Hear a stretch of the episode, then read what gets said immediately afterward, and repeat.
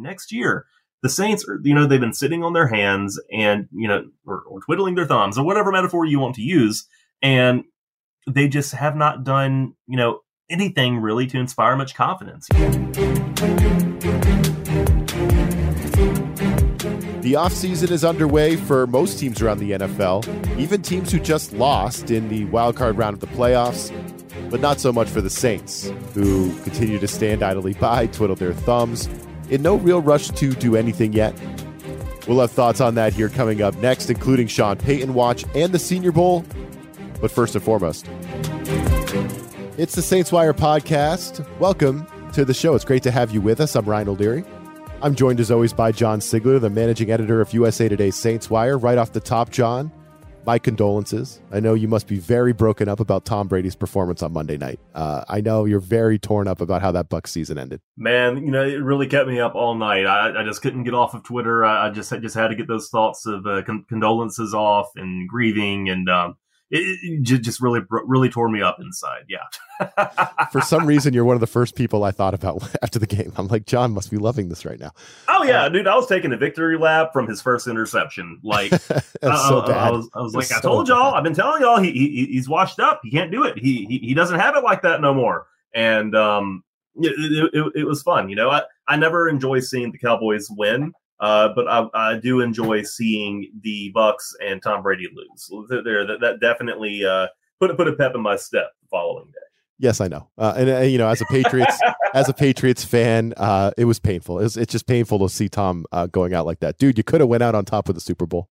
That would have yeah. been so badass, man. Uh, but now who and knows? If I'm right? Tom Brady, nobody would have seen me. The, the the the last time I would have been seen in public is uh, throwing the the, the Lombardi yes, trophy yes. over, over the water. And yeah, just would have just would have uh, ridden a jet ski off into the sunset. Nobody would have ever seen me again. No, one hundred percent. Yeah, but now you know Brady's likely moving on either to the broadcast booth or some other team or whatever. They're likely going to fire Byron Leftwich over there, making changes. John, who are they going to trot out at quarterback? Kyle Trask or something like? Oh, the Bucs. I mean, they look like they're in for a redo here. Um, so that means zero excuses for the Saints in the N F C South next year. Zero, absolutely zero. Right. Yeah, yeah, this division, hey, it was wide open this year. You know, look, after the Bucs lost that playoff game, every single team in the N F C South ended this year with ten losses. Like, it, it was wide open this year. It's going to be wide open again next year. The Saints have got to nail this offseason so that they can be competitive and have a shot at taking back that division title. We have a lot we're going to get to on the show uh, this week, including uh, we're going to start with Sean Payton Watch, the latest there, John, our, our favorite topic. We're going to, we're going to hit that right off oh, the yeah. bat. We're also going to talk Senior Bowl here coming up next. Uh, the one, the main development right now, since we talked last with Sean Payton, John, is uh, Jim Harbaugh, right? Jim Harbaugh announcing that he's staying put. Uh, what does that mean for the Sean Payton market? Because basically now Sean Payton, who I would imagine has to be the number one guy on any team's list because he won a Super Bowl. He's offensive minded. He does, you know, he does all that thing. He's, he's obviously got some chops in with the front office, you know, working hand in hand with his buddy, Mickey Loomis, right? I mean, I don't know what franchise, Broncos or otherwise, Carolina, what franchise wouldn't want Sean Payton? He's got to be the number one guy. What's it mean now with Jim Harbaugh out? Does it mean anything for, what does it mean for the Saints? Well, it's great for Sean Payton because that takes his top competitor off the board here, where, you know, Harbaugh was a heavy favorite for the Broncos job. Now he's out of the picture. Uh, like, like you said, this put Sean Payton alone at the top. And so he's going to have these other teams. I, I think they're going to be redoubling their efforts to recruit him and try to hire him. And that's good for, that's good for Payton's uh, contract negotiations. That that's, that's kind of the phase we're at now, where he, he he's trying to see which teams are serious, how serious they are. And, you know, to be frank, w- w- whether they've got it like that to, to uh, pay him what he wants. And that, to me, that would have to be, you know, uh, the highest paid coach in the N F L, it, it, or or at least, you know, the third, fourth, or fifth. So it's going it's, it's finding a team that's going to pay him fifteen to twenty million dollars a year to coach their team. And I kind of wonder who ha- who, who uh, ha- has the gumption for that. So yeah, t- taking Harbaugh out of play, that, that helps Peyton's leverage in, in these talks, and that, that's probably going to thin out the herd for the, the serious uh, suitors here. Yeah, when, and in terms of the Saints, I think it just it helps the Saints because it it might, it might bring Sean Payton, it might coax him out of uh, his like semi-retirement here sooner, right, John? Not Maybe he won't go back to the broadcast booth. Maybe he won't wait till twenty twenty-four. Uh, maybe the Saints can get this first round pick back, right? So I think that's, is that where the Saints kind of benefit from, from maybe even Jim Harbaugh staying put in Michigan and him bowing out of the N F L head coaching races? Like maybe this ups the bidding war. I don't know if that's the right way to put it. You know what I mean? But maybe this has teams, you know, pining for Sean Payton's services, making him better offers in terms of contract, like you just said. And maybe that, um, you know, ups the ante a little bit and maybe puts the odds more in the Saints' favor to get some compensation this offseason when, like you just said, it's a big offseason for the Saints and they need, they could use a first round pick. Yeah, absolutely. And yeah, so I, I don't know that this is going to make, to improve the compensation that the Saints may get, but I do think it makes it more likely they get something this year as opposed to next year or nothing at all if this drags out even beyond twenty twenty-four. So, you know, these teams are going to be more desperate now that now that they can't look at it anymore as, well, if we can't get uh, Sean Payton, then we have um, Jim Harbaugh as a fallback plan. That, that, that's that's not happening. And so the, I think they may get more desperate. They, they may make more competitive offers to Payton, and they, they just may really uh, re- redouble their eff- efforts here to make make him their, their head coach. And like you said, that, that that's good for the Saints because they need that they need a first round pick this year. They they need more than that, honestly, uh, in order to retool this roster and get it where it needs to go. So in terms of uh, the teams vying for Sean Payton, the teams most likely to uh, make him this, I mean, obviously the Broncos are, are a team that I've been paying attention to closely, John, because they have the richest ownership group in the N F L right now, and they could easily pay Sean Payton twenty million dollars a year if that's what it'll take. So the yeah. Broncos are one. Uh, the Panthers uh, and certainly the Texans seem to be in the running. But some teams we can, uh, maybe we can eliminate some teams now. The Cardinals hired a G M. They just hired one. So uh, obviously Sean Payton didn't have a say in that, right? They they hired their general manager. Yeah. Will Sean Payton want to work with a guy that he's not, you know, as tight with as he was with Mickey over here? I, I don't know, right? So probably not. So it, it almost seems to take maybe the Cardinals out of the equation now, and then the Chargers as well. Well, they're, they're starting to eliminate some of their coaches. They they fired their offensive coordinator. So maybe that means Brandon Staley is going to resume his role there, right? So maybe the Chargers and Cardinals are are out. Is that fair to say? Yeah, so I think we can definitely rule the Chargers out here. That they, they have not verbally committed to Brandon Staley this year, but I, I feel like they don't think they need to do that. Uh, like the, the only people questioning whether they would move off of him is everyone outside the building. And, and literally everyone, including Sean Payton, has been saying, hey, Chargers, uh, they hired this guy, and they just don't want to do it. So they're, they're, they're, they're broke, I guess. I don't know. Um, or broke and mediocre, whatever, whatever it may be. Um, they're, they're going to stick with Staley. Uh, I, ironically, many of the coach the coaches that have been dismissed from Staley's staff are those with ties to Sean Payton when he was with the Saints. Um, their offensive coordinator, uh, Joe Lombardi, former Saints quarterbacks coach. Their linebackers coach, Michael Wilhoite, former special teams assistant for Sean Payton in New Orleans. So I, I don't know that Staley is deliberately purging his staff of, of, of um, Sean Payton loyalists, maybe. Uh, but that kind of seems to be the trend. Uh, to my knowledge, the, the last one left is their offensive line coach, Brendan Nugent, who came up in New Orleans under Payton as well. So th- that's kind of an interesting uh, wrinkle or subplot here, or whatever you, however you want to look at it. But I, I do feel confident that we can take the Chargers out of consideration for, for Payton this year. Um, as for the Cardinals, I, I wouldn't say it's a deal breaker to, for them to have hired Monty Austin Ford as their G M. Uh, but I do think the big appeal to that job is Payton could have brought, you know, Kai Harley or Jeff Ireland with him as his general manager, should he have accepted it. And now that that's not an option for him, I feel like that does take some of the shine off of it. And, and he may be more, more, more compelled to view that situation as um, levelly as all, as all the others here, where, where if he goes to Carolina, there's an established G M. If he goes to Denver, there's an established G M. Houston is the same way. So I think the Cardinals are on the same uh, level playing field as the other teams now, um, if not if not a bit further behind, um, because out of the four teams that have been given permission to interview Payton, they're the only ones who have not scheduled an interview. What you said about Brendan Staley purging uh, those coaches, I didn't even think about that, John. So it's such a great point by you. Yeah, Brendan Nugent, uh, head on a swivel, my man. My my goodness, uh, that yeah. is that's a great point. Uh, and, you know, speaking of like guys like Joe Lombardi and, and some of the moves the Chargers are making, uh, the Chargers just had their season end, John, right? they're already making these changes. And I, I know that's going to be driving Saints fans crazy. And, and from, you know, the stuff I see on Twitter and stuff from, from Saints Twitter, I know it is. Uh, Mickey Loomis and the Saints are what are, are they still on vacation or something? They're still, uh, you know, whatever they're doing, their, their end of season. Um, uh, what's the word? I mean, they're just, they're cleansing, right? They're cleansing themselves of the season. They're not ready to start making moves. Meanwhile, the N F L continues to chug along, uh, including every other team that's been done, but the Saints continue to drag their feet. And I, I know, like, it annoys Saints fans. I know it annoys you, John, to see teams like the Chargers already making moves when they just had their season end literally last weekend.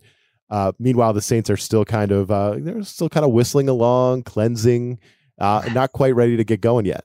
Yeah, yeah, it irritates me, man. Um, the, you know, it feels like we're not we're not Saints Wire anymore. We're we're Sean Payton Wire, and that's all we talk about. And and, and to, to me, there are so many more interesting things that I could be talking about every day and writing about every day. And I, I, I wish that we could just, you know, speed this process along. And look, I, I know what the Saints are doing. I, I know what what Mickey Loomis thinks he's doing and the message he's trying to send. Um, you know, based off what he what he's said last week in, in a couple radio spots and in his. Uh, End of year press conference, um, they're trying to take the, approach this, you know, logically and unemotionally and rationally, and keep keep calm about it, and j- j- just put on the steady demeanor here, and, and to to avoid, you know, it looking like they're they're in a panic or anything like this. That's the intention. That's not being delivered, though, because what this looks like is that there's no sense of urgency, that there's no, you know, feeling of embarrassment that all of their fans have shared over the over the last, uh, you know, year. um, and that there, there's just, there's just too much patience. Like, and, and it's, it's frustrating because you, you see teams that, you know, go one and done in the playoffs and immediately start making changes to make sure they'll be back in the playoffs next year, that they can advance further next year. The Saints, are, you know, they've been sitting on their hands and, you know, or, or twiddling their thumbs or whatever metaphor you want to use. And they just have not done, you know, anything really to inspire much confidence. You know, look, changes are going to come eventually, uh, but, you know, that, that could be a few more days from now. That could be, you know, when we're having the same conversation next week. I, I, I don't know. But right now, there's a you know there is kind of a panic within the fan base of crap. Is this who we are now? You know, are, are we going to be a um, you know a seven, eight, nine win team each year that, that gets held back by by, by uh, bad coaching? Um, is this just is this our life now? And the Saints do not seem to share those same concerns. And I understand that you don't want to do that publicly and throw your guys under the bus and you know come out with egg on your face or whatever. Um, but you know, you have to be in the business of winning football games and making winning decisions and, you know, show a sense of urgency and give f- fans a reason to believe that you care about this as much as they do.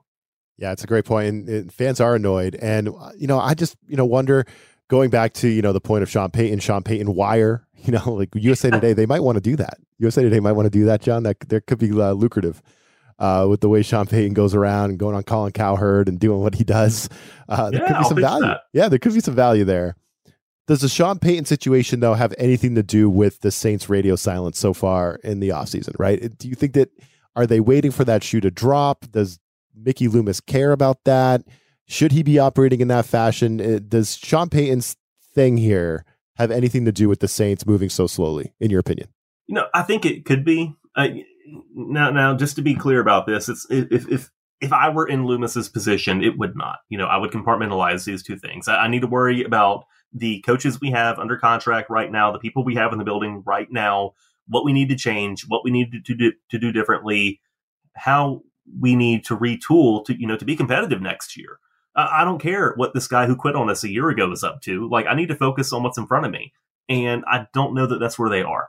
And I think that it does make some sense to maybe prioritize things with Peyton and, and kind of wait on that uh, because, you know, you don't know who's going to leave with him. And if you have someone in your plans who's not going to be here because they have a better opportunity with Peyton in a different city, then you don't want to have to circle back and kind of, uh, you know, try and solve the same problem twice, if if, if that makes sense. So I, I could totally see that being the case. Now, as we talked about last week, the Saints are, they're not, they've already said they're not going to allow any lateral moves from their staff to Sean Payton's staff. So that means he cannot take, um, uh, gosh, I don't know, linebacker, the linebackers coach with him to be his, to be his new linebackers coach. You know, he, he cannot do that.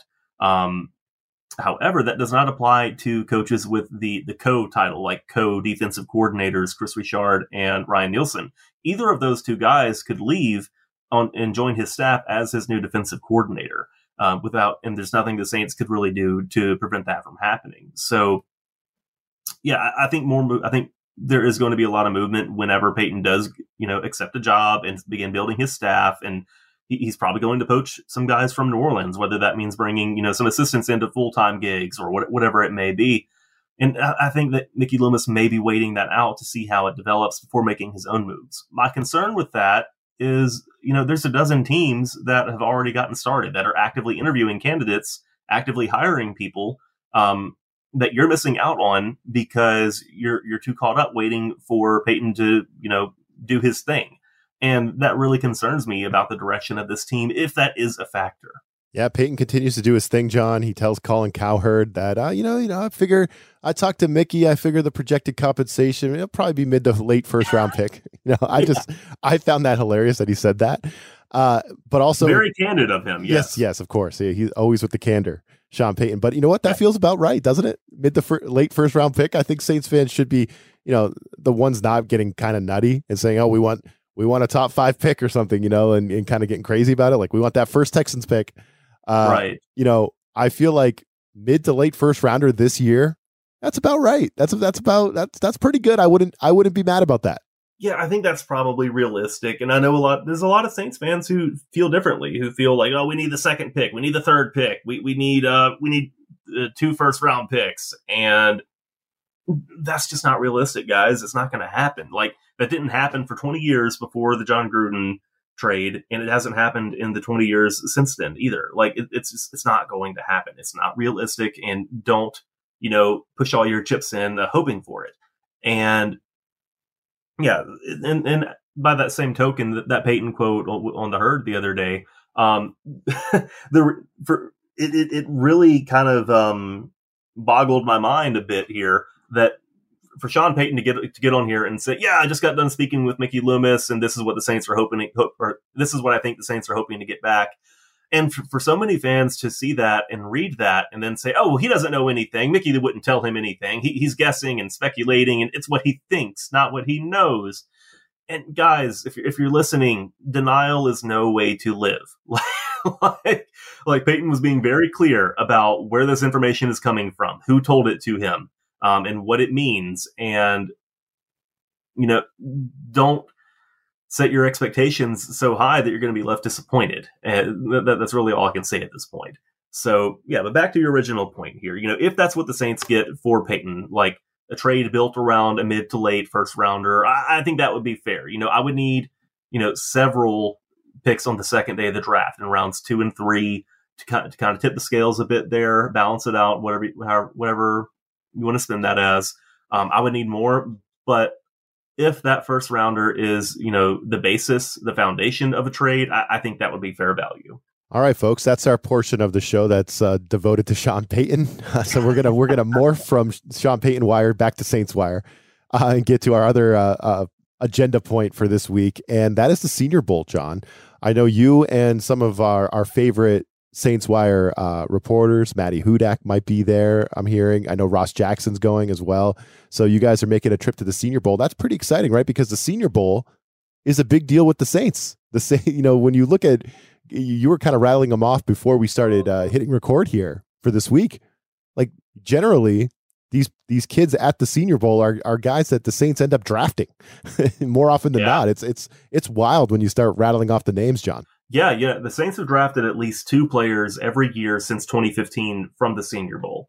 Um, and sometimes it's been as many as three or four guys. You know, uh, twenty fifteen, just to go back a bit, Stephon Anthony, Haole Kikaha, Garrett Grayson was part, was was one of their uh, picks from, from the Senior Bowl. Next year, Sheldon Rankins was somebody they fa- that they found at the Senior Bowl. And then, you know, Alex Anzalone in twenty seventeen, Marcus Davenport, TreQuan Smith, Eric McCoy, um, you know, Zach Bond, Adam Troutman, you, you, even these undrafted guys like Carl Granderson, Calvin Throckmorton, who are playing pretty important roles for this team right now. Uh, all of them are, all of those are players that the Saints met with at the Senior Bowl. That's when they were introduced to them. That's when they got on their radar. Uh, even this past year, Trevor Penning, their first round pick, was someone that, you know, really impressed at Senior Bowl practices. And that's, that's where the Saints kind of caught on to him. Elontae Taylor, DeMarco Jackson, um, all these, these were all guys who were active at the Senior Bowl, um, showed the Saints something special, and wound up being drafted by them a few months later. So this is where it really begins. You know, I, I know that we love to track like which games the Saints are, are sending scouts to during the college football season, and you know what we're doing um, as far as bowl games and all, all this. But this is this is really the start point here. And for a lot of uh, coaches and, and position coaches, especially, this is when they get introduced to these draft prospects. And this is whenever they begin to make those connections that come into play, you know, uh, when, when the draft kicks off in April. Yeah, it's it's just uh, it blows my mind when you start rattling off those names, John. It's just crazy how many. uh, I hope that's a good way to do business. I know not everyone goes to the Senior Bowl that's in the N F L draft. But uh, yeah, it's it's wild. So what what do you think? So you've covered the Senior Bowl uh, before, John, correct? Yeah, yeah, I've I've been there three or four times now. So, so give me just like a quick, you know, as when you're there as a reporter, like what's kind of the day to day for you uh, when you know, as you as you like to say, boots on the ground in Mobile, Alabama. Well, the first big event is going to be Tuesday. That that's a media breakfast that they'll do with the coaches from from the the national team, the American team, and that's when we'll get the opportunity to, to kind of speak to these guys and see what's going on with their their with their staff, their expectations for the week, the the, the prospects that they're going to be coaching. Um, You know, if you're lucky, you, you can get like some one-on-one time with some with someone who may, may not be getting catching as much attention as what, what some of the bigger names there. I, I remember Dan Campbell got swarmed a few years ago uh, when when the Lions were, were coaching the Senior Bowl. But um, a, a, after that, uh, you, you know, so there, there's a luncheon with the players themselves. Uh, you'll get some more interview opportunities there, uh, and then the, the the real main draw is going to be at the Uh, practices there every for, for those three days where you, where you'll have each team will will hit the field for a few hours, and you'll you'll get to see players go through drills. Um, hopefully not do you know forty-five minutes of stretching like we've seen before. before um, uh, I, I believe it was the Gus Bradley Jaguars were, were the ones who who were stretching for like or, or no it, it was either them or the Hugh Jackson uh, Browns who were stretching for like two thirds of their time that, that they were allotted out there. It was crazy. Um, yeah. So hopefully you'll get something you can learn from there, whether it's positional uh, drills or team, team drills or wh- whatever it may be. Um, then there's on-field availability. I don't know how that's going to work this, this year um, with, co- with COVID uh, protocols in effect. That, that's been kind of a, a more distanced process. So we'll see how that works. Um, but that's another opportunity. You know, you, you can talk to the players and say, hey, hey, have you met with the Saints? H- have you spoken with anyone there?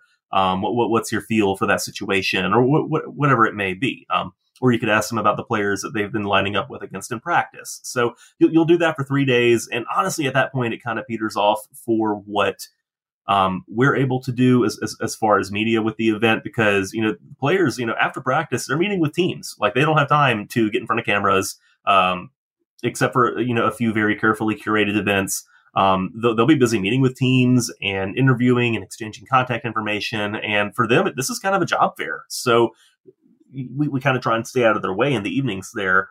Um, and, and then Friday is, uh, you know, in, in my typical schedule in the past is I would be there for Tuesday, Wednesday, Thursday for these practice sessions. And then you bounce uh, th- Thursday evening, because Friday is really more about fan events and the kickoff party for the uh, for the for the Senior Bowl game itself on Saturday. So there's not really much to, to glean from there. Um, it's certainly it's it's a fun time. You know, look look if you're wanting to burn some time uh, and, and you know ha- ha- just have have a good time, uh, check it out that Friday and Saturday. It, it, it, it's it's a blast. It's a really fun atmosphere.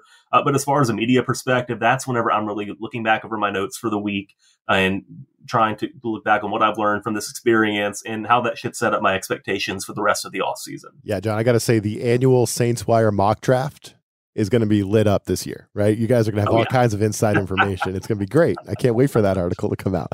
Uh, yeah, so that's going to be really fun to see uh, what you guys are working on for Saints Wire while you're out there. And Uh, we know, I know one storyline that you're going to be locked in on is Ronald Curry, right? He was just announced as the um, an offensive coordinator for the Senior Bowl, which is kind of cool. He served as the passing game coordinator slash quarterbacks coach for the Saints, right, John? And while we are waiting for the Saints to do anything, something uh, in the twenty twenty-three offseason, one of the things we're waiting on is offensive coordinator. Uh, and Ronald Curry, it, it seemed, you know, reading from Ross Jackson's stuff on Saints Wire this week, it seems like, you know, Curry has been a guy that the team has been setting up to be an offensive coordinator, either for the Saints or maybe setting him up to be an offensive coordinator with another team, right? What does this gig at the Senior Bowl mean for him? Yeah, I think it's a great advancement opportunity for him. You know, Ronald Curry, uh, along with all the other uh, assistant coaches from around the N F L who who are going to be coaching at the Senior Bowl, he was nominated for this by the team. You know, the Saints view him as someone who's very important to them and what they're doing here, and they want him to have this opportunity to kind of gain more experience and advance himself a bit. And my personal conspiracy theory, you know, this entire time, going back to last year, whenever the Saints first announced that Pete, Car- Pete Carmichael was coming back for, for this past season, my personal conspiracy theory was, okay, well, then they're only doing this knowing that Pete, you know, didn't want this job, that he was trying to step out of it. They only did this so that he can have it for a year and that he can kind of prepare Ronald Curry to be the, uh, you know, the next offensive coordinator here. Like he, he's going to be kind of coaching him up a little bit and showing him, showing him what to do and, and kind of showing him the ropes here a bit here and get, getting him that experience as a play caller in, in the preseason and adding to his title of passing game coordinator and having him play a bigger part in what the Saints are doing offensively. So it would not shock me at all. And in fact, that's kind of what I expect to happen is, is for Pete to step down or, or be moved into a different role and for Ronald Curry to become the new O C in New Orleans. So th- that's my personal um, theory about how this is going to develop. Uh, but, but we will see. So if nothing else, having Curry in this position where he's coaching the players every day, he's co- as the O C, he's working with multiple position groups every day. Uh, that's going to give him a lot of insight in, into these draft prospects and how the Saints uh, build their scouting reports and how that informs their offseason strategy. So I, I think this is a terrific opportunity for him, and hopefully it leads to it leads to some career advancement because he certainly deserves it.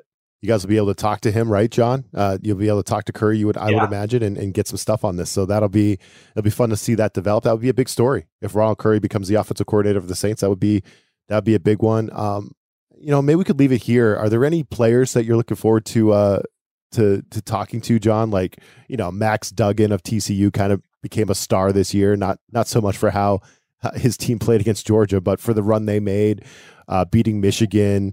Uh, you know, he's going to be there, right? Uh, is there any players you're looking forward to uh, watching or maybe even talking to for a potential article? Yeah, one guy I'm really looking forward to getting a closer look at is Jake Haener. He's a quarterback from Fresno State. Um, he, he's one of the most prolific passers in the country over the last few years, and he, he's gutted out some some in, some injuries and a lot of uh, change in his surrounding cast, and he has just continued to just make play after play as a passer. And he's really intriguing me as someone who could be a target in the mid rounds of the draft, who could, could be a, a nice, um, you know, developmental prospect for the Saints. So he's someone I'm really excited to get a closer look at. He, he's got he's got a live arm. He's, he, he, he he can make a ton of throws. He throws a very accurate football. That that's really important to me. And he doesn't really put it in harm's way. Uh, he, he he didn't throw a lot of interceptions, and I'm, I'm just really intrigued to see how he performs in this setting. So an, another guy I'm really excited for. Uh, that, that and you know the, he's familiar to a lot of Saints fans, a lot of New Orleanians. Uh, that's a Tulane running back, TyJay Spears. Really excited for the, for this guy to have this opportunity. Um, he he kind of willed Tulane to victory over U S C in, in the Cotton Bowl, and he has been a huge player for them. And I really hope the Saints can keep him in New Orleans because he's like the ideal complement to Alvin Kamara there in the backfield. And I would, I'm really eager to see how he performs against a heightened level of competition. Yeah, Tulane. I've I've heard that Matty Hudak is a Tulane fan. On just that's what bit, that's yeah. what Twitter has told yeah. me, John. Yeah, she she's she she may have some favoritism playing in there, and maybe. um maybe. Yeah, wish, she, yeah, she and Ross are, may or may not be pulling pretty hard for Spears as well. I'll, I'll have to check yeah, yeah, that's what I was thinking. So yeah, Senior Bowl in a couple weeks. Uh, it's gonna Saints Wire will be there in the flesh, getting all kinds of stuff. That's gonna be fun to see. Uh, anything else going on with Saints Wire over the next week, John? Leading into your trip, uh, you know, are we back to Sean Payton watch? Are we waiting for a merciful end to Sean Payton watch? Like, what else are you guys working on over the next week or so? Yeah, so we're we're just really, you know, kind of doing what the Saints are, and we're just trying to hold steady and, you know, see how this Sean Payton uh, situation develops and whether it develops at all this year and w- w- what's coming up next. So hopefully that will get resolved soon, and then we can talk about other things that more directly impact the team right now.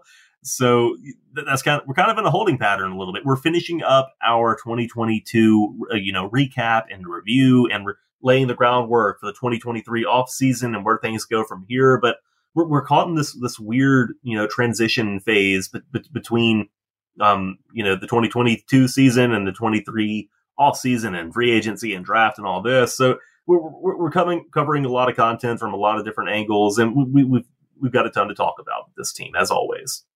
That's John Sigler. Check him out on Saints Wire. And uh, we appreciate you all joining us for the podcast as always. And uh, we will catch you next time. This U S A Today Sports Podcast has been presented by U S A Today's Sports Media Group and is available in your favorite podcast store. Make sure to subscribe for weekly updates, the latest fantasy picks from Corey Bonini, and the Huddle Podcast, Inside the Weekly Line, with Sportsbook Wire's Jeff Clark and Eston McLaren, and the Bet Slippin' Podcast. We'll see you again next week.